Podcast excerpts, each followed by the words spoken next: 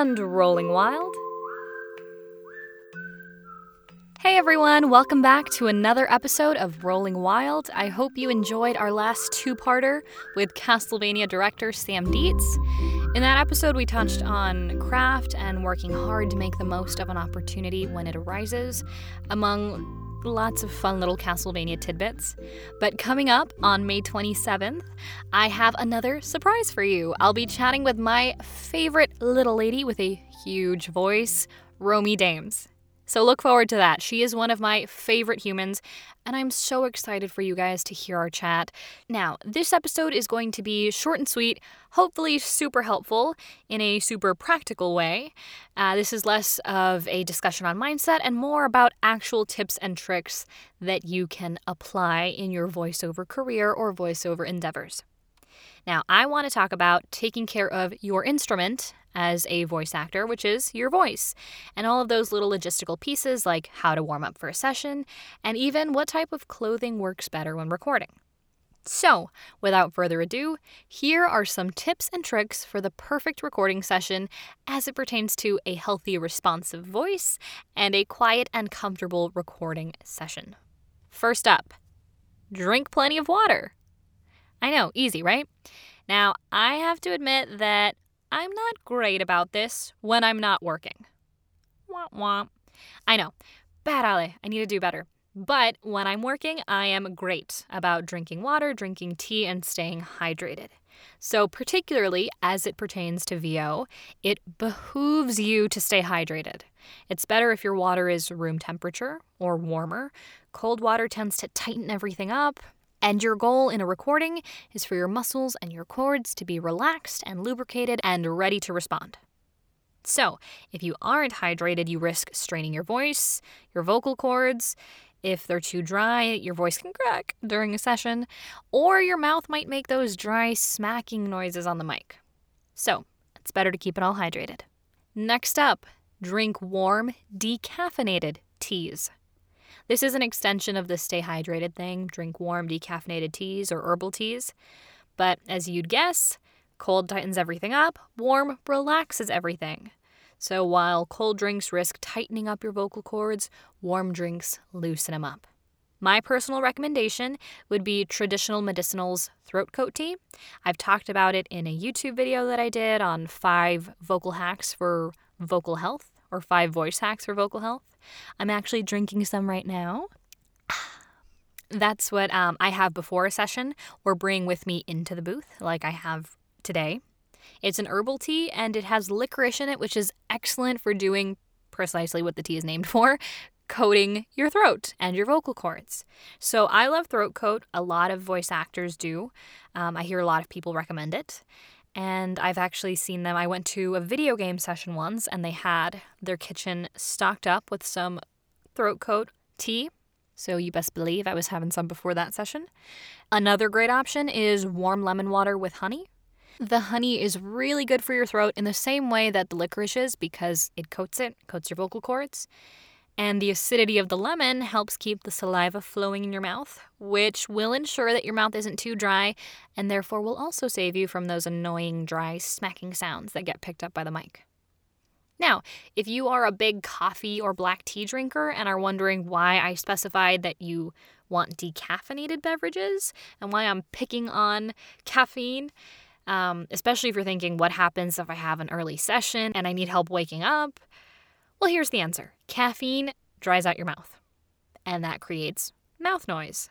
So that means that coffee and soda aren't great pre or during recording options. Other than that, it's up to you, whatever you would like to put in your body. But just a helpful tidbit that coffee and soda can dry out your mouth or mess with your throat. So maybe not pre or during a recording session.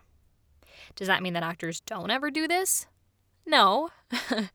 but it's important to know yourself and know how you work best and give yourself as many advantages as possible. So, for a lot of this stuff, it will be uh, trial and error, trying things out. But for the most part, yes, you want to stay hydrated, and these are your safe bets. Next up, chewing green apple slices. This is a nice, well circulated VO trick. You'll find it pretty much anywhere that they talk about VO. But you can munch on a snack of green apple slices before and or during a session to cut down on that mouth noise.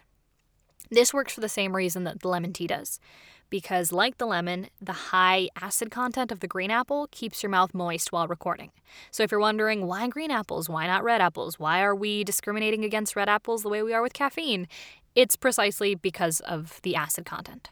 So the higher the acid content, the more lubrication your mouth produces. Therefore, green apples trump red apples. Okay. Next. Dun dun dun. Dairy. Uh, come on, Daryl. Inside joke there. Just not along. Okay, great. So, dairy. No matter what you think about this polarizing substance, for it, against it, scared of it, it is unfortunately, or fortunately, depending on which side of that great dairy debate you fall on, not your friend when it comes to VO. Why? Well, you can probably figure that one out on your own. But dairy is widely known as an inflammatory substance. More or less depending on your tolerance, but it can irritate your throat and it can make you very phlegmy. So, milk, ice cream, cream, cheese, yogurt, etc., they aren't great pre or during recording sessions because they can increase the production of phlegm and definitely change up your sound and create lots of weird noises. So be be careful with the dairy. Now, the last food or beverage specific point that I want to touch on is your pre-session meal. Now, this one is very personal and very much a learning process. You'll have to know what works best for you, but try to eat a filling breakfast or lunch well before recording your session. So you don't get any of those digestion noises happening because those can be a ton of fun. But you also need to figure out what portion size works best for you in this endeavor. So try not to eat too much earlier or so much earlier that your stomach is growling for food in a session. You don't want stomach hungry stomach growling noises, which has happened to me and is the worst one, it's embarrassing.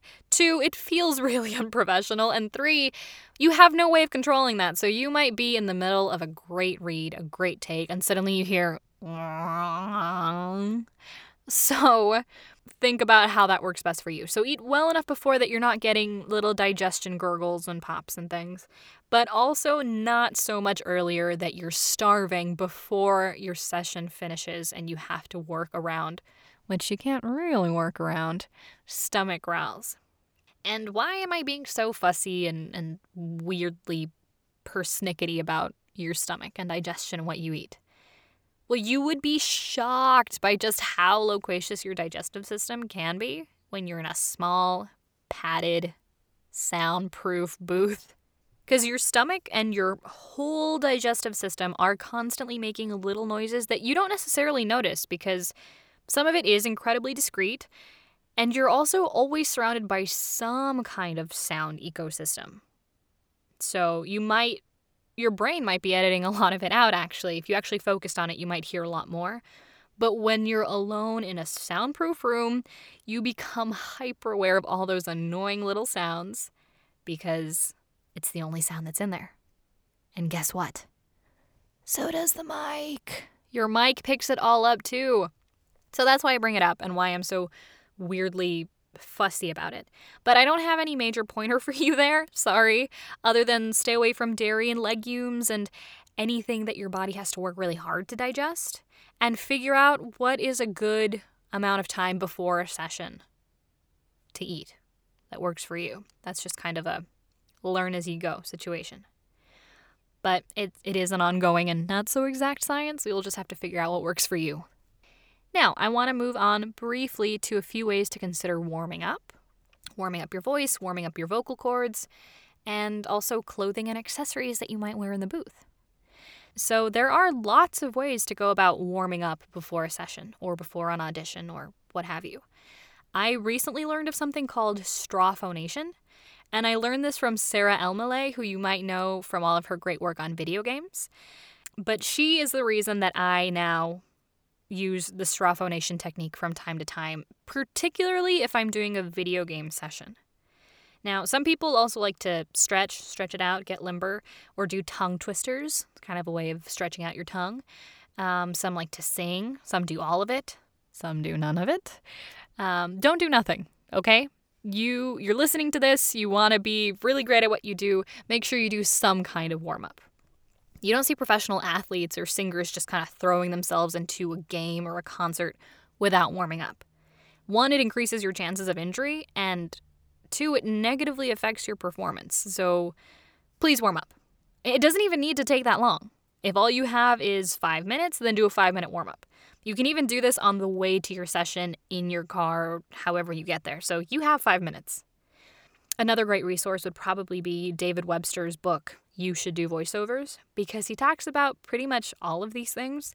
And he also does like to toss in a section on 10 minutes of mindfulness, whatever that is for you, and even power posing. But your warm up can be as simple as humming. Humming is a great and actually really effective and very gentle way to warm up your vocal cords for the same reasons that straw phonation is so effective. And that's because the vibration on your vocal cords from humming massages and, and activates a lot of the, the cords. And it's a very protected way of warming it up. So I really like the humming warm up technique. And I actually put together a very short YouTube playlist of some vocal warm up videos. And the link to that will be in the show notes for this episode on my website at alejandrareynoso.com slash rolling wild. So you can check that out there and see what works best for you. You can combine a few, you can do just one, you can use that as a springboard and find things that work better for you. But personally, I really like the humming vocal warm up and straw phonation. Uh, I'm not a huge tongue twister person, not for any reason. I, I like them well enough. I just don't use them in my warm up. I choose to focus that brief amount of time on other things. But tongue twisters can be great for clarity. It's not for any particular reason. I don't dislike the idea of tongue twisters. I've just focused on other things. But everyone kind of does what works for them. I know that Josh Keaton, he loves to sing. He has a beautiful voice, but he talks about how singing is basically yoga for your voice. So that's another great option. That's how Josh chooses to warm it up. But definitely, if you're looking to see what'll be a good warm up regimen for you, check out that list on, uh, on YouTube that I'm putting together, and you can find the link to that in the show notes. The last point or little collection of points that I'll touch on here is clothing, clothing and accessories. So, I have no opinion or advice when it comes to your style. That's all you. But when it comes to what you wear in the booth, here are a few quick and helpful tips. First off, wear little to no jewelry. Seems kind of like a no brainer, but you'd be surprised. So, if you absolutely must wear that piece of jewelry, make sure it doesn't jingle or rub anything or make any kind of noise. Make sure you're not getting like a or anything. If you come in with anything noisy, just be sure you can put it away in your bag or purse or backpack or wherever off your person just so it doesn't make noise.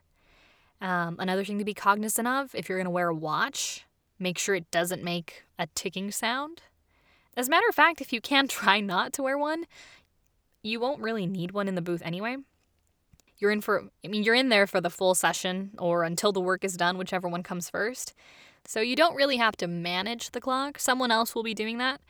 Um, and the mic can pick up that little staccato. So just like with the stomach noise, you'd be surprised how loud some watches can be.